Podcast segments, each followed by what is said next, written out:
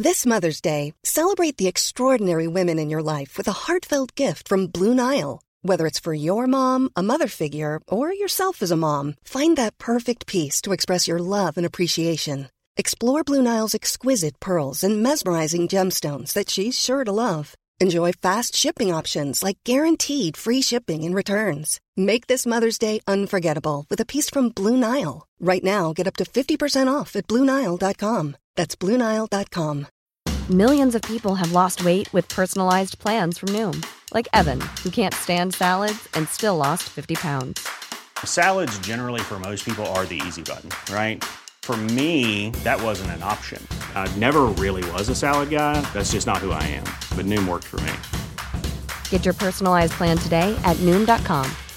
Real Noom user compensated to provide their story.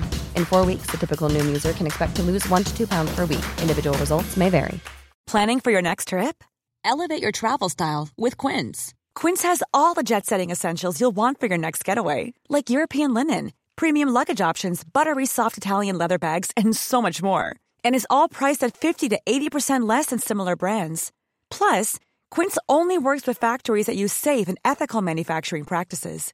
Pack your bags with high-quality essentials you'll be wearing for vacations to come with Quince. Go to quince.com slash pack for free shipping and 365-day returns. Och telegram och Pommac i omklädningsrummet. Och Knivsta Sandbergs sista match. Gratulerar Gösta Tack så hjärtligt, tack. eh, Den här, vilken eh, guldmedalj i ordning var det? Eh, det var den fjärde i fotboll. Hur många har du i övriga grenar? Det här var min tionde. Alltså jag har sex ishockey för. Ja, Knivsta har varit med förr. Nu är det 1964. Djurgården igen och tidernas mest spännande avslutning. Djurgården leder med 3-1 mot Göteborg i sista matchen och måste göra ett mål till för att vinna allsvenskan före Malmö. Och med hjälp av en kolossalt feldömd straff, 30 sekunder före slutet, så är det ordnat. Bernt Andersson, som kallas Sump-Hugo, blir Guld-Hugo när han sätter straffen och Djurgården vinner guld igen. Det kallar vi dramatik. Och så har vi 1959. Allsvenskans sista omgång. Till Råsunda kommer 49 000 åskådare. Publikrekord för Djurgården än i denna dag. Det är Djurgården mot Göteborg, ettan och tvåan i Allsvenskan. Oavgjort räcker till guld för stockholmarna. Det dröjde inte länge förrän Djurgården tog hand om initiativet. Birre Eklund, högerinnen, kom farligt igenom men fälldes oschysst inom straffområdet. Den förfördelade la själv straffen. Lars Andersson i Göteborgsmålet hade ingen chans. Detta hände redan efter fyra minuter och kom naturligtvis som ett hårt slag för kamraterna. Birre Eklund höll på att göra 2-0 men skottet tog i utsidan av stolpen. Arne Arvidsson fick visserligen ingripa ibland och gjorde det väl. Halvtid, Djurgården 1, Göteborg 0. Se upp nu, Göteborg har fått en hörna. Bollen går till Bebben Johansson som slår den till Fölet som möter med huvudet. 1-1 och Göteborgs jubel på läktarna. Man fick nytt hopp förstås. Ett mål till och seriesegern skulle gå till kamraterna. Hela matchen hade kunnat sluta annorlunda om inte Arne Arvidsson räddat det här skottet. Men det gjorde han. Matchen var slut och resultatet blev 1-1, vilket räckte för att Djurgården för andra gången i sin historia skulle vinna allsvenskan. Tre gånger på sju år avgjorde Djurgården allsvenskan i sista omgången.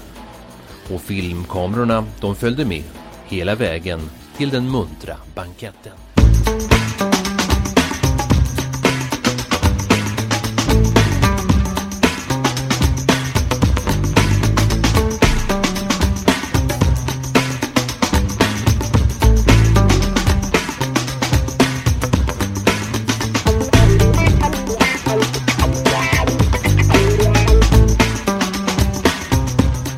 Hejsan och varmt, varmt välkomna till DIF-podden avsnitt 62. Och eh, vi har med oss en, eh, en gäst som jag väl haft med en längre stund. En riktig Djurgårds-legendar. Eh, och han ska få berätta lite om sitt liv, eh, lite om sina favoritdjurgårdare genom tiderna. Eh, ja, och nu ska jag inte hålla er på halster. Jag presenterar Pelle Kotschack. Varmt välkommen till DIF-podden. Mycket glad att vara här. Det är en ära förstås att få hänga med er grabbar och få snacka Djurgården i någon timme eller två. Kan det bli bättre? Hos Berit sitter vi också, Östra station. Precis, vi, vi kan ju säga det. Vi sitter på uh, Djurgårdsrestaurangen Östra station. Uh, har precis avnjutit en uh, fantastisk måltid. Och uh, vi kommer ha en after work här den 21 augusti. Så håll, håll utkik i våra kanaler för att det här är ett trevligt ställe och där ska vi, ska vi stödja. Och för våra lite yngre gäster då. Vem är Pelle Kotschack? Mm, Okej, okay. luta er tillbaka så ska ni få under true story. eh, ja, eh, jag är född 1953 så jag är snart 62 år gammal. Och eh, jag är ju verkligen äkta djurgårdare kan man nog säga faktiskt. För jag är uppvuxen i de här kvarteren.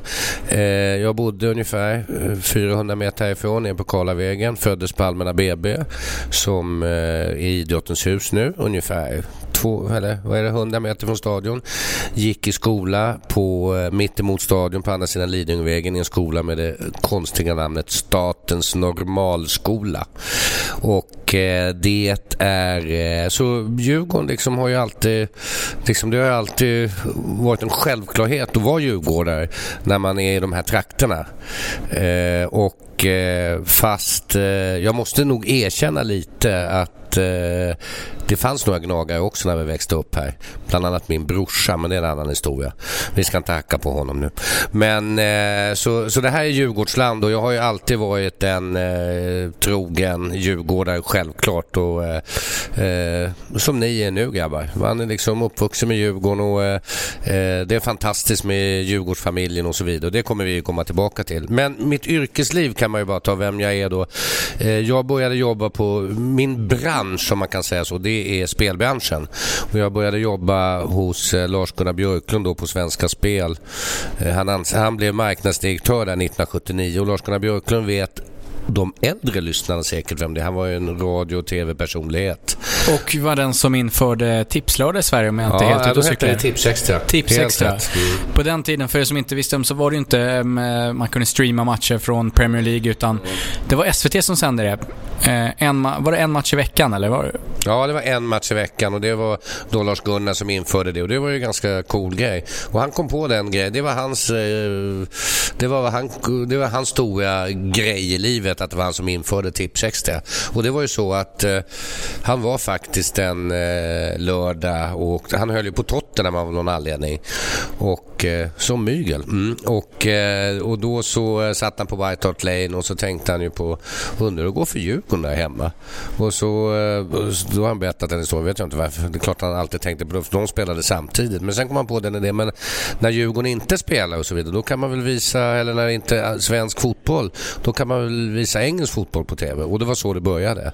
Och, det, och när man träffade en engelsman och berättade vi sände engelsk fotboll live i Sverige lördagar klockan 16 vår tid och då kunde inte Vi var ju först i världen med det så det var lite coolt av honom.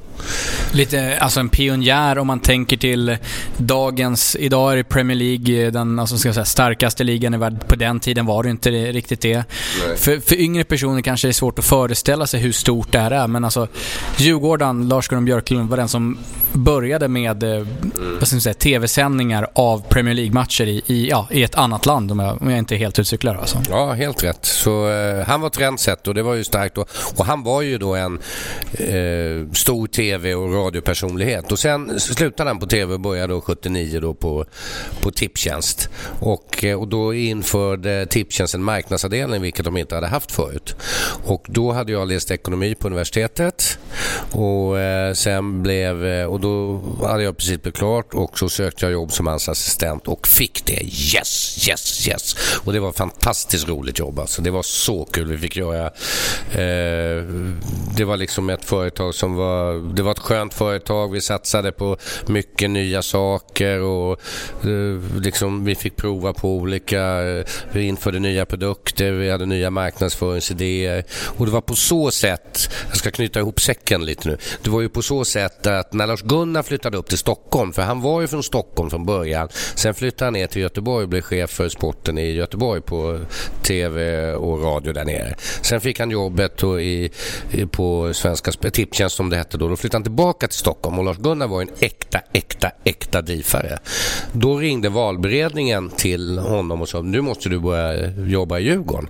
Och då, men då ville inte Lars-Gunnar det för han hade en relativt hög position då på Tipstjänst så det kunde bli kanske lite jävfrågor. Han, han tänkte så i alla fall. Men, och då sa han, men jag har en eh, bra kille här som heter Pelle Kortsak. Han eh, kan börja jobba åt Djurgården. Och då ringde valberedningen till mig. Och eh, en av mina större ögonblick i livet. Ja, det var fantastiskt. Och det var alltså 1981. 81. Så det var då du blev, liksom, blev en del av föreningen. Just precis. För er som inte vet om det så är det väl, du är väl hedersledamot i Djurgården? Mm, Exakt. Jag är grisstolt över det. För eh, jag... Eh, eh, jag är vald på livstid. Så jag brukar säga det. Alla kan få kicken, alla kan avgå utom jag. För jag är vald på livstid. Sitter kvar. Men finns det någon mer heder? Eller är Nej. du? Nej, du är den enda. Det fanns, eh, alltså den, som var hedersordförande förut hade vi två stycken faktiskt. Och det var en som hette Gunnar Lundqvist och en som hette Sigge Berg. Och det var egentligen de som byggde Djurgården fotboll. Det finns fantastiska historier om dem. Som vi kanske kan berätta lite senare i programmet. Men de var hedersordföranden. Och, men de har tyvärr gått bort båda två. Så inom fotbollen så finns det bara en hedersledamot. Och det är jag. Och det är jag jättestolt över. Sen i Alliansstyrelsen som är den gamla överstyrelsen finns det ju, finns det, har vi en hedersordförande som, ja, vi har nog två hedersordförande eh, slash hedersledamot, bland annat Jan Peder Nordstedt, Oskar Bernadotte och så vidare. Men i fotbollen är jag den enda och det är jag jättestolt över. Så jag är, och det är ju fotbollen, och nu har jag ju blivit, nu sitter jag ju också i, i överstyrelsen, eller överstyrelsen, låter som överstyrelsen för ekonomiskt försvar, är det inte vi. Alliansstyrelsen som det egentligen heter. Och, eh, och där är jag vice ordförande. Och det är jag jättestolt över också. Världens näst högsta ämbete brukar jag säga. Mm. Vi, vil, när, vil, när blev du invald i, eh, som heders... Eh, Ja, det var faktiskt Bosse Lunkan som tyckte att jag skulle bli det. Så jag var ju, jag hade väl kanske 25 år som eh, ordinarie ledamot. Och sen blev jag då hedersledamot för, ja, 2000, ja, kanske var 2005 eller något sånt där. Ett bra ett guldår. Ja, det är bra guldår. Ett märkesår som det heter. Det är så? Ja. Och nu går vi igenom alla matcher från 2005. Nej. Eh, det är fantastiskt. Så, så att över 25 år i Djurgårdens... Men du och jag, vi har ju åkt på matcher tillsammans. Eh, och innan det var liksom så här ah, involverad som i styrelsen så var du ju supporter och, och vidare. Kan du berätta, minns du din första Djurgårdsmatch? Mm. Ja, alltså, alltså, vi, alltså mitt första Djurgårdsminne kan jag ju säga. Och det var ju så här att, som jag sa så är jag uppvuxen här inne i stan. Men min, alltså, vi spelar ju alla våra stora matcher, om man kan säga det, på, på Råsunda. Och, så, och det var dealen. Alltså, derbyna var på Råsunda. Eh, och sedan så var det ju också att eh, typ IFK Göteborg och Malmö FF och spelat på Råsunda. För det var någon deal som Djurgården hade. Alltså hälften av matcherna gick på Råsunda och hälften på Stadion. Och mina först, alltså mitt första Djurgårdsminne som vi måste lägga lite tid på och det var ju eh, 94. Och, eh, och då är jag alltså 11 år gammal. Tar buss 515 ut till Råsunda. Det är, några har hört mig berätta den här historien i olika sammanhang men eh, jag måste ta den ändå för inget program blir komplett utan den historien. Och den var faktiskt eh, lite på, eh, det var bilder från den på Sport, vad heter den? Stopptid Deluxe. Stopptid Deluxe, ja precis. Kan ni gå in och kolla på SVT Plays Top 10 Deluxe? Mm, exakt, jag tror det var andra programmet, del två, efter fem minuter. Jag har sett det ungefär hundra gånger. Men i alla fall. Och då var det så här, när det var tre omgångar kvar i Allsvenskan så var Djurgården fem poäng och massor med mål efter MFF. Och då var det två poäng för seger. När det var två omgångar kvar, så, eh, eller när det var en omgång kvar, då var det två poäng och sex plusmål. Malmö FF möter Norrköping borta, vi möter Blåvitt hemma på Råsunda. Jag tar buss 515 ut ensam. Jag hade inga polare. Jag kanske var en större. Jag vet fan varför jag var ensam. Men, och mina föräldrar bara släpper iväg mig på såna här grejer. Mm. Men eh, det var ju bra. Och sen var och så var det Södra ståplats som vi stod på. Och, eh, och det, minsta, eh, det minsta marginalen som vi kunde vinna med det var om vi vann med 4-0 eller 4-1 räckte och de förlorade med 3-0. Alltså Malmö på Norrköping. Eller i Norrköping. That's it. När det är två minuter kvar då leder vi med 3-1 och de ligger under med 2-0. Det fattas ett mål på varje. Vi har väl nästan gett upp. Och då har vi det här gamla rapporteringssystemet som finns på eh, Råsunda ovanför Norra Stå. Och eh, de ringde med, de hade någon telefonkedja vaktmästarna för, eh, mellan varandra. Och då ringde de till, så man hörde när det ringde. Och då mm. visste man, då har det blivit mål någonstans. Det var ju första teoretiska grejen att det ska ringa.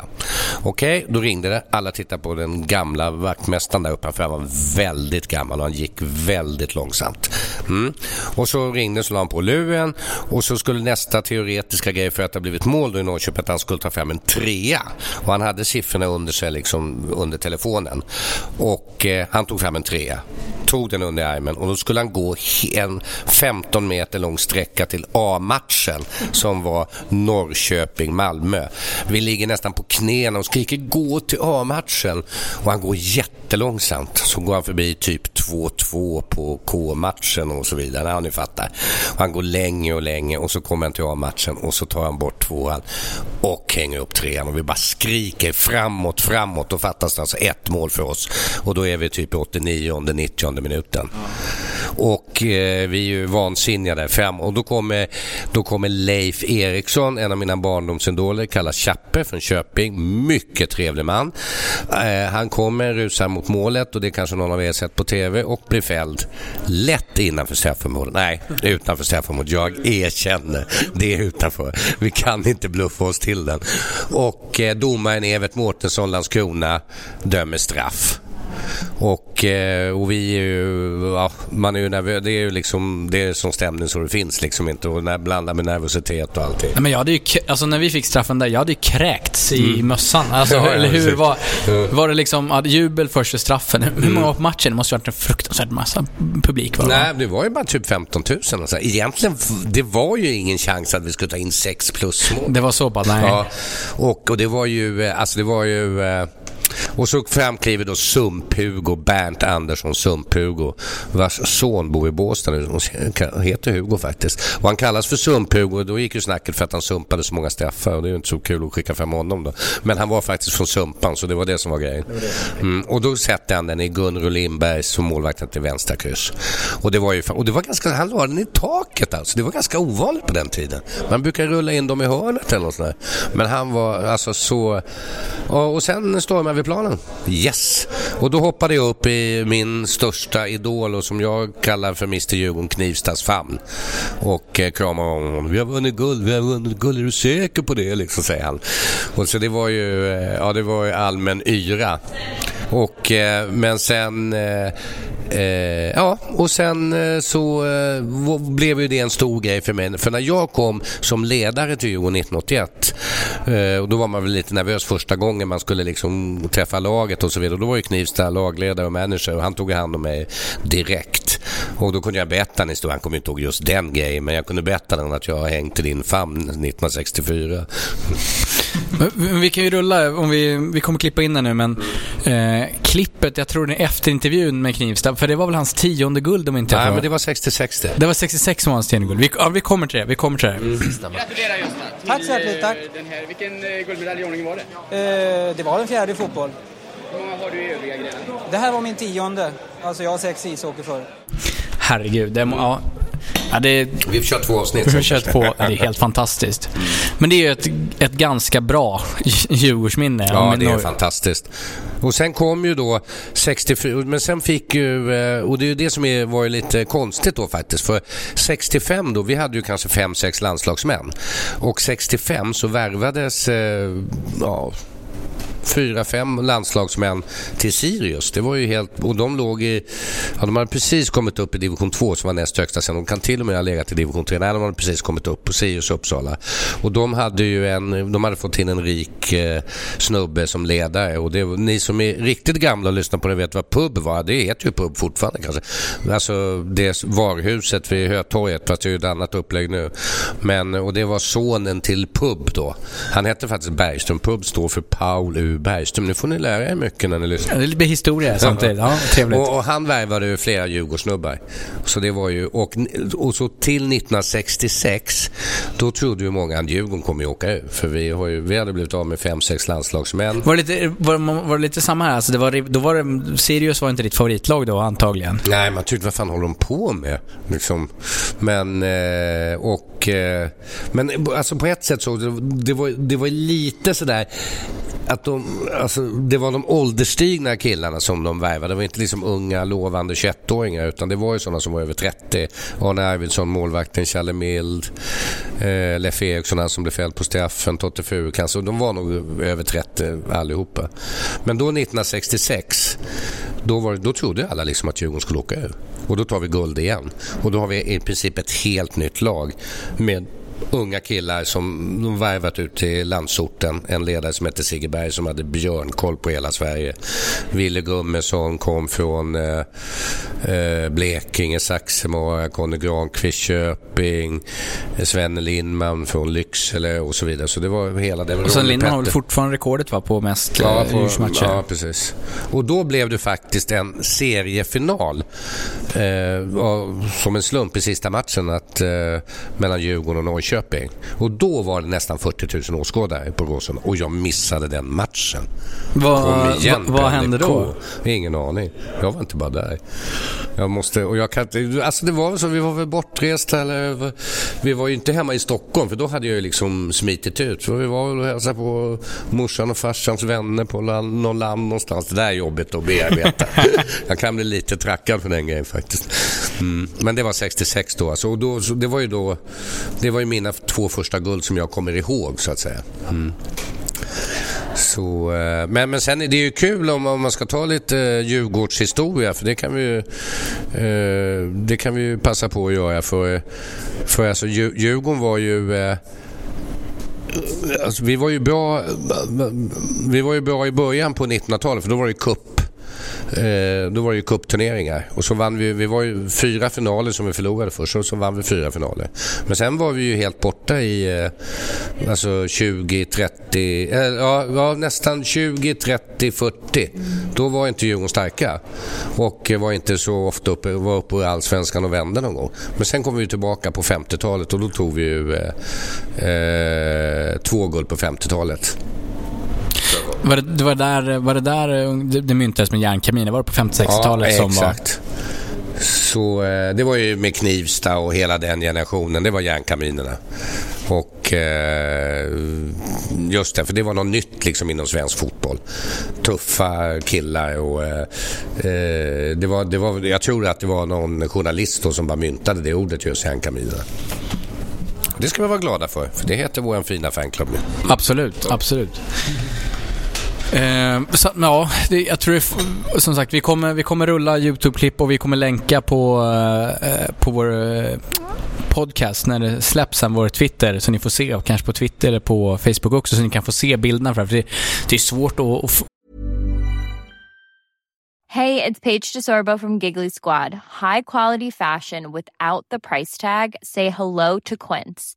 I'm snagging high-end essentials like cozy cashmere sweaters, sleek leather jackets, fine jewelry, and so much more. With Quince being 50 to 80% less than similar brands. And they partner with factories that prioritize safe, ethical, and responsible manufacturing. I love that. Luxury quality within reach. Go to quince.com slash style to get free shipping and 365-day returns on your next order. quince.com slash style.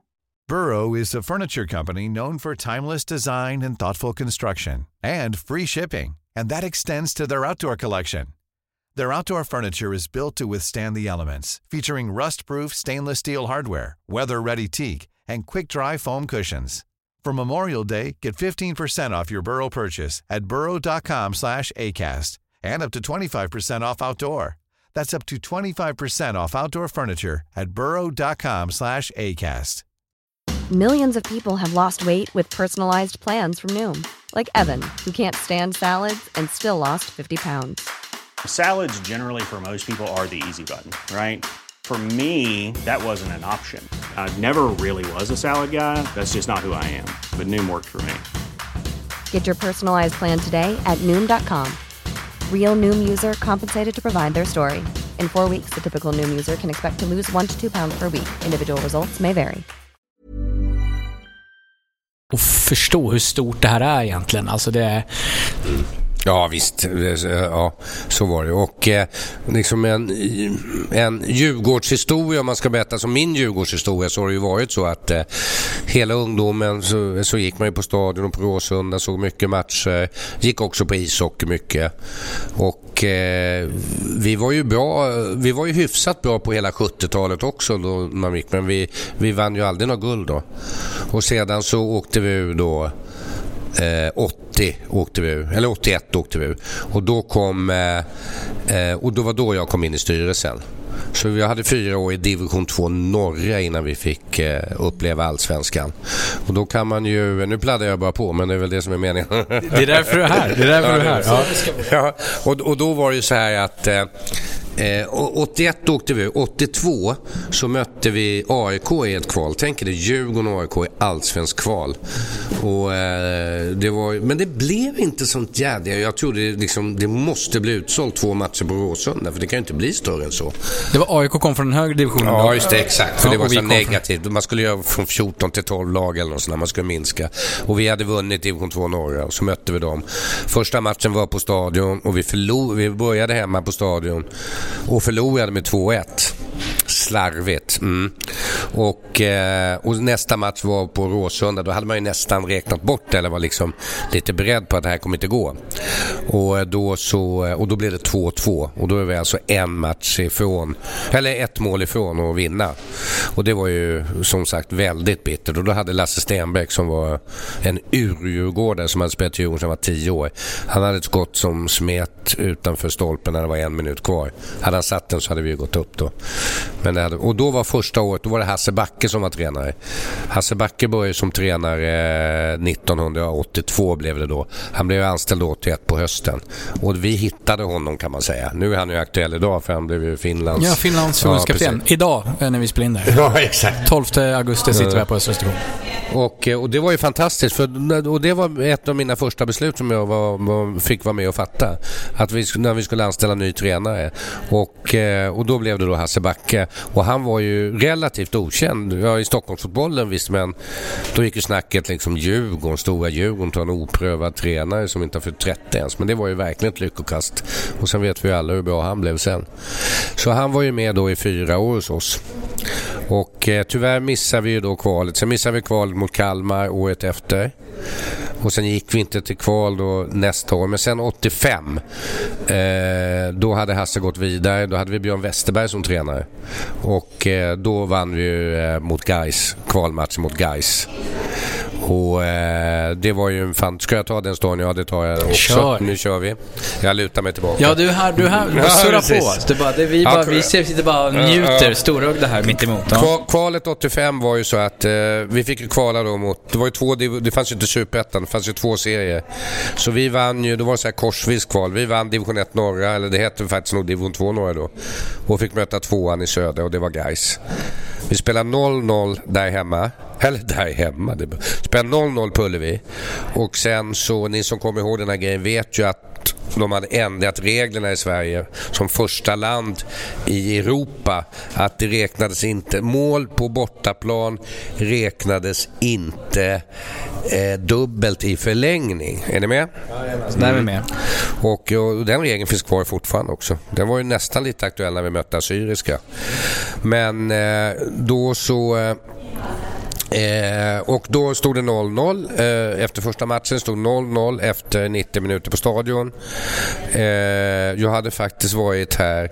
Jag eh, dricker aldrig i samband med match i och med att jag är en official. Eh, Jag sitter i styrelsen. Det kan ju hända saker som det är viktigt att man är, ja det förstår ni, att man är klar i skallen och så vidare. Ja, precis.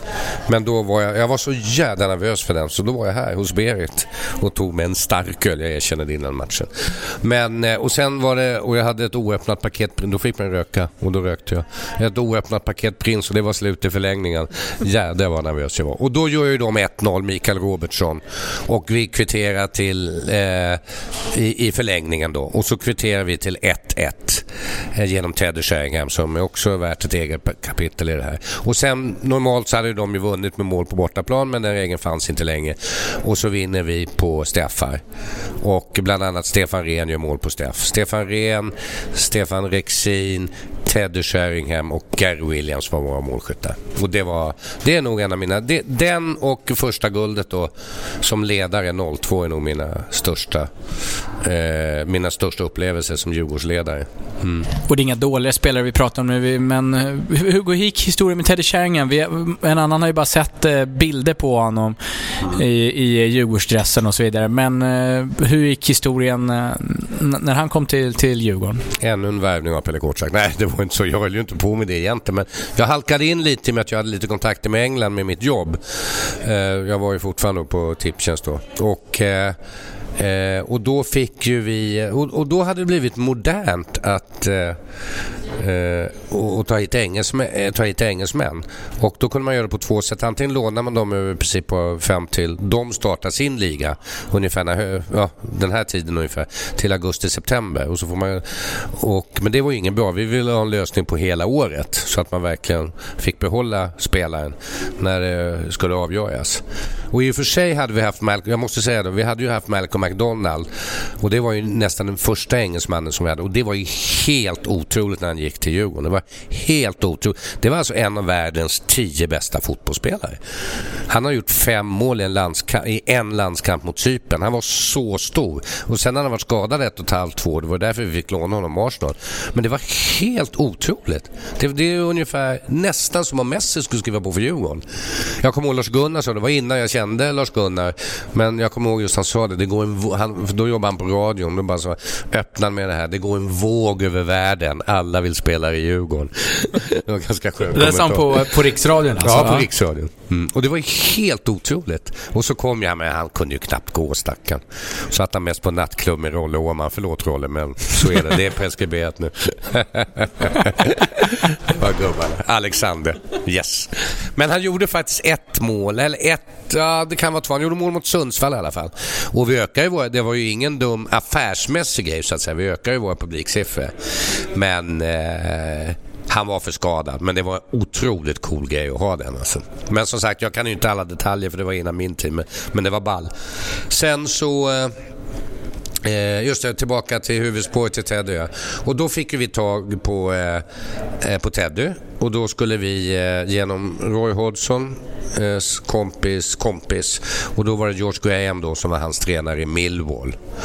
Och eh, då den här historien har jag berättat förut och några av er kanske känner igen den. Men, men jag var ju alltså, jag var ju livrädd för den här George Graham. Det var han som alltid låg i fejd med Anders Limpar då när Limpar spelade Arsenal. Och han var ju en sträng kille. Men jag fick ju, vi, vi fick ju låna Teddy eh, genom att pröjsa hans lön. Och han hade i princip ett, inte lärlingskontrakt, men i stort sett. Och, eh, och sedan fick vi honom hela året. Men som sagt, han fick inte Eh, han fick inte bo i egen lägenhet. Det var stenhårt. Och då bodde han hos Leffe Nilsson på golvet, vår vänsterback från Hudik. De blev så tajta. Mm. Han och Jocke Sjöström, vår målvakt som blev kvalhjälte sen. Uh, och Leffe Nilsson, det var en bra treboll. Och Stefan Rehn också. Om ni vill, jag kan inte berätta det, men uh, Teddy Sheringham på midsommarafton med Jocke som värd är en speciell historia. Den är tyvärr censur. Den är... jag kan ta den bakom läktaren efter någon match sen. Men, eh, och, men sen, eh, och, och Teddy älskar ju liksom eh, att vara här. Han tyckte det var fantastiskt. Och, och han fick spela av, han, fick, han var ju bara 18 år då. Han fick träffa nya kompisar och så vidare. Men, men jag var ju tvungen att ringa till George Graham varenda fredag och jag var ju livrädd för det liksom. Om man kunde skälla ut någon via telefonen så var han bra på det. Men i alla fall, men då hade jag fixat så han kunde få bo i en lägenhet en och en halv månad i alla fall. För han bodde fortfarande på Leffes golv. Och det var ju liksom inte eh, det optimala. Men, eh, och så sa jag ju det jag var ju tvungen, jag kände liksom, jag kunde inte bluffa för Graham. Men jag sa ju det, det är väl okej, okay, jag har fixat en lägenhet, det var min brorsas lägenhet förresten. Så han kan väl få bo där, men då, var det ju, då blev ju Graham skogstokig alltså. Och säger så här, nej, nej, nej, det där kan du glömma liksom. Får jag reda på det så kommer jag ta planet över och hämta honom. Och det som han menar, de ska inte tro att de är någonting, de ska inte skämmas bort, utan de ska liksom uppfostras inom citationstecken. Mm, men sen hittade jag ju, eh, sen hade jag ju den bästa lösningen ändå, för jag hittade ju en åttarummare på Östermalmsgatan. Och tanten som ägde den bodde på eh, Värmdö och kom bara och hämtade posten en gång i veckan. Så Teddy bara vräkte sig. Liksom med glimten i ögat förstås. Och fantastisk kille, sån djurgårdare. Och året efter så var det så här, då spelade, när vi var uppe i Allsvenskan, då gjorde vi en fin grej. Vi bjöd över honom när vi hade vårt derby då mot AIK. Och eh, om vi är lite knäckta nu vad som hände då för några dagar sedan så det var det nog ingenting mot vad som hände då. För då var det så här att då, då var ju Teddy där och tittade. Jag kommer ihåg det för, för Teddy var ju med laget hela tiden. Men han, då, när han kom tillbaka så blev han ordinarie i Millwall sen. Och så kom han över och tränade med oss och hängde med grabbarna och tyckte det var fantastiskt trevligt. Men sen så... Eh, eh, men, och då var det så här att vi ledde med AIK ledde med 2-1 med och vi var så dåliga. Vi var så dåliga. Och sen av ett under så får vi en hörna i 92 minuten. Och av ett under så gör vi 2-2. Och vi bara, Gud hör bön. Det är inte sant alltså. Och sen får, får de avspark, så tappar de bollen och så har Gary Williams, eh, vår vänsterback, också engelsman, han är, har bollen helt ensam på vår planhalva. Och det är alltså 10 sekunder kvar i matchen och han är helt ensam. Och det enda som kan ske, alltså, alltså han ska spela tillbaka till Jocke och sen är det klart. Och så hinner jag tänka, få inte snedträff. Och det är klart han får snedträff. Och bollen går till hörna. Helt otippat. De springer ner, slår i hörnan och gör mål. Mm, 3-2. Och den var jobbig. Men den som var mest bruten, vi var ju brutna allihopa. Men den som var mest, bara gå i omklädningsrummet, vandrar fram och tillbaka. Det är inte sant, det är Sheringham. Det tycker jag är så jävla skönt. Tala om inställning, vad håller vi på med? Vi var det fortfarande. Så det är fantastiskt. Kunde han, eh, lärde han sig svenska bra? Alltså där faktiskt. Mm. Inte som, eh, jag kommer alltid på stickspår för det är lite kul, men apropå utlänningar för eh, när jag säger sådär. Stjärtin Auden som många av er kommer ihåg som är en fantastisk man som jag har jättebra. Han har i, i sommar varit i Sverige tre gånger. Kommer alltid och hälsa på oss, min familj och så vidare. Drömgäst här förut Ja, precis. Och han är, han är, honom får man inte snacka engelska med. Han ska snacka svenska, han vill snacka svenska. Och han är liksom så artig, som han gör när vi spelade golf han och jag så, så liksom om man gör något själv så kan man, vad fan håller du på med, säger man till sig själv. Men han svär till och med på svenska. vad håller du på med stjärten? Du kan ju fan inte spela, säger han till sig själv. det är lite coolt faktiskt. Ja, men det var Ted och sen, kom, sen träffade vi ju Ted så höll vi ju kontakten med honom. Eh, och eh, jag träffade honom då fem, sex år senare i samband med en landskamp och han frågade vad alla gubbar, vad det var med dem och liksom kunde namnet på de flesta fortfarande. Någon historia som jag hörde var någon som hade varit på White Hart Lane, han spelade i Tottenham och haft Djurgårdsflagga där han kommer fram till dem och ger dem matchtröjan efter matchen och så vidare. Ja, en sån bra snubbe. Man blir gråtfärdig. Det är sånt vi gillar, eller hur? du, har, nej, har du någon kontakt med honom fortfarande? Nej, alltså nu har jag ju tappat. Alltså, nu har jag inte haft kontakt med honom kanske på 8-9 år eller något sånt där. Men sen, han var ju med Facebook och det hittar ju Leffe Nilsson. Mm. Men, men det är väl antagligen sådana Facebook-konto som någon annan sköter. Ja, okay, vet, de har fankonto. Ja, det är som Messi har liksom 300 miljoner kompisar ja, på Facebook ungefär.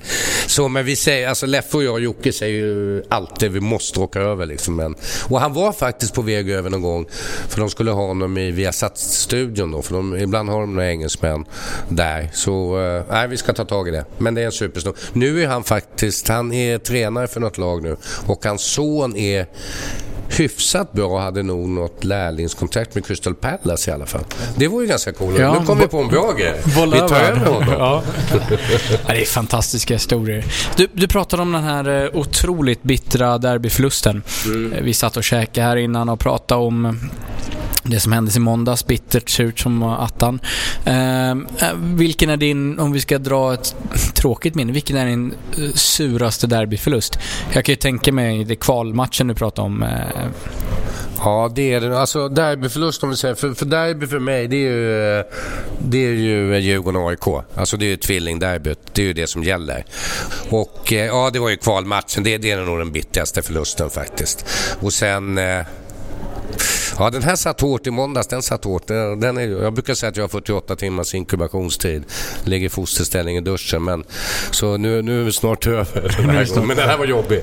Men sen får man liksom, jag som ledare också, så, så är det ju så att man får ju inte för mig är det jätteviktigt att vara i omklädningsrummet efter matchen. Alltid, aldrig. Jag har aldrig missat. Och är det någon gång man ska vara först in i omklädningsrummet, det är efter en förlust. Och verkligen bara ta emot dem. För sen vill ju de liksom, så, så jag var jättenoga med det. Så att jag sprang ner precis när slutsignalen gick och stod och tog emot killarna. Och de var ju brutna och det ska de ju vara. Och eh, som sagt, men det är ju viktigt att visa. Men då ska man ju inte...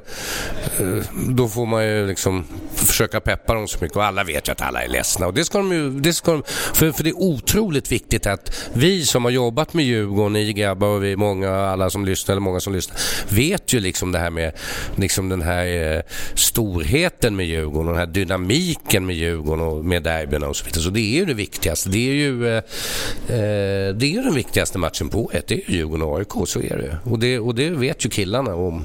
Men när vi får liksom nya spelare, då ska man verkligen förklara det också. Det, det, här, det här är matchen som gäller. Det här är det viktigaste som vi har. Och vilken inflyg, jag vet inte, du pratade om tidigare, men har inte du någon eh, föreläsning ute på Kaknäs för, mm. för om Djurgården, eh, för oh. spelartruppen? Exakt. Om jag inte berättar lite om den och för er som har missat det.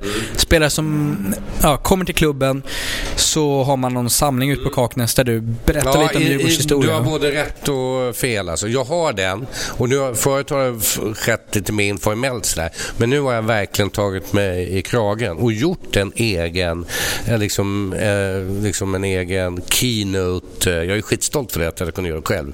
I Apple, det heter det keynote? Det här är sådana Apple-program då som, alltså powerpoint ja, och klippt in TV. Alltså jag är så stolt som en tupp alltså. Och så har jag klippt in lite olika grejer där. Och, och den är ju, och den är ju super, och det är Djurgårdens historia, viktiga matcher, eh, varför, vi, varför det är som det är, vilka som är liksom stora idrotter i Djurgården och så vidare. Och den är jag ju, eh, den är jag jättestolt över. Och ni som lyssnar, om ni har vid något sammanhang, med något Djurgårdssammanhang så kommer jag gärna att dra den. Det är ungefär en och en halv timme. Och det är liksom, eh, och det sa ju, Lars-Gunnar var ju väldigt mycket för historiken och så vidare. Och vi har några andra som jobbar med det. Utan vi, eh, och det är någonting som vi verkligen ska ta tag i överhuvudtaget. Med, med, vi har ju Mats som håller på med DIF-arkivet och det är ju fantastiskt det han har samlat in och så vidare. Men vi måste konkretisera det. En dröm är ju liksom att vi, vi ska få vårt eget Djurgårdsmuseum. Och, eh, så det finns, men det är jätteviktigt att killarna liksom känner liksom det här är Djurgårdens IF. Det, och då, då kan vi säga så här med, nu kommer vi in på det som är min, mitt nya, eh, alltså, ja, min nya grej för året höll jag på att säga. Nej, men som, vi, som vi verkligen ska göra inom, i och med att jag har börjat nu och jobba med hela Djurgården. Och det är ju, vi måste lansera Djurgården och ni som lyssnar också, ni som är djurgårdare. Då är det så här, men Djurgårdens IF? Jo, vi är bäst. Och varför är ni bäst? Jo, 1. Vi har 436 SM-guld i 22 idrotter. Det finns ingen som är i närheten av det med den bredden som Djurgården har. Vi har tagit SM-guld i 22 idrotter. Sen kan Neptun ha flera i simning, men det är en idrott och då är det liksom, vi är alltså den, eh, den, den idrottsklubben som har flest SM-tecken. Och då säger jag alltid när man munhuggs med någon AIK eller Hammarby eller någonstans, okej okay, men vad är tävlingen då? Det är väl tävlingen är att vinna mest SM-guld. Okej, okay. vi har fler SM-guld än vad Hammarby och AIK har tillsammans. Den tycker jag är bra. Den plockar jag fram någon gång när det blir bråkigt. Nej, det, det, ja, det är sant. Och, och, du vet, och, och, det är så viktigt alltså. För vi är ju hela... Alltså jag vill ju plocka fram den här. Vi håller ju på att titta på en kampanj och jag tar gärna input om några, några har några bra idéer som lyssnar på det och så vidare. Alltså vi är Djurgårdens IF, Sveriges framgångsrikaste idrottsförening. 436 SM-guld i 22 idrotter. Och, eh, och de senaste SM-gulden, vi har tagit sex stycken i år. Vi har tagit eh, boxning, Tre i boxning tror jag det är, två i bowling och ett i fäktning har vi bara tagit i år. Och det, vi är bäst. Så vi är bäst, inget snack. Pelle, om vi pratar lite Djurgårdshistoria mm. så finns det ju någonting jag kan rekommendera. Eh, finns säkert att köpa på nätet. Det finns på ert lokala bibliotek den här eh, Djurgården 100 år. Mm. Eh, var du involverad lite i den boken också? En, Ja. en fantastisk bok. Ja, för den är helt inte- otrolig. Jag har, eh, ja nu är det väl preskriberat, men jag stal en sån bok från biblioteket när jag var Ja. liten. Jag Eh, kommer hälsa på dig Fink alltså. Ja men det är, är det någonting man ska sno ska man sno den. Ja, den, den är helt fantastisk alltså. Eh, Och eh, så att, nej, det, Ja, den- det är ett tids, tidsdokument Ja, det om ju- Djurgårdens ju- IF som är... Den har ju fått, eh, det är kul att du säger det, för det var ju en kille som heter Mats Wickman som är liksom kulturkille, redaktör, inte liksom besatt DeFi. Det var inte, där, det var inte på de kvaliteterna, men då fick vi en annan bredd på det hela. Oerhört professionellt gjort Ja, den är säga. fantastisk. Och, eh, så vi var den var vi med och sponsrade, för då var jag på Tipstjänst då, när Djurgården fyllde 100. Så vi var med och betalade och sponsrade den boken då. Och eh, det var... Eh, ja, den är fantastisk. Och sen har vi ju en annan bok också som Hasse Genger har gjort som heter Djurgårdens... Eh, det är mer, lite mer mot statistikhållet där, där man säger alla som har spelat i Djurgården hur många och sen är det... Eh, och det, det, det är bara Djurgården Fotboll då alltså. Vad, vad heter den för oss om man ska ut Ja, och... vad fan heter den? Fotboll... Vi sålde den på souvenirstånden nu. Då vet vi vilken det är. Lite Ja. med Den är lite svart- kniven ja. på, Ja, på första sidan. Den, ja. Mm. Ja, nej men ja. Förlåt, nu är vi lite, lite ett sidospår. Mm. Vet du vad vi ska göra? Vi har hållit på i cirka... Vi har hållit på i en 30 minuter eller någonting sånt där va? Eh, 40 minuter har vi hållit på. Så att vi gör så här att vi, eh, vi tar en liten bensträckare brukar jag. Ja, det är bra. Mer kaffe. Lite mer kaffe Mm. och sen eh, kör vi. Sen Det är vi. fantastiskt. Ja, det är skitkul. Och eh, Mm. vi, Pelle, du har ju, Mm. Pelle har ju sin lista med i, i sin, sin bok, De största Mm. Djurgårdarna. Så Mm. att, sitt kvar för att eh, ja, den här listan är riktigt grym. Mm. Häng kvar.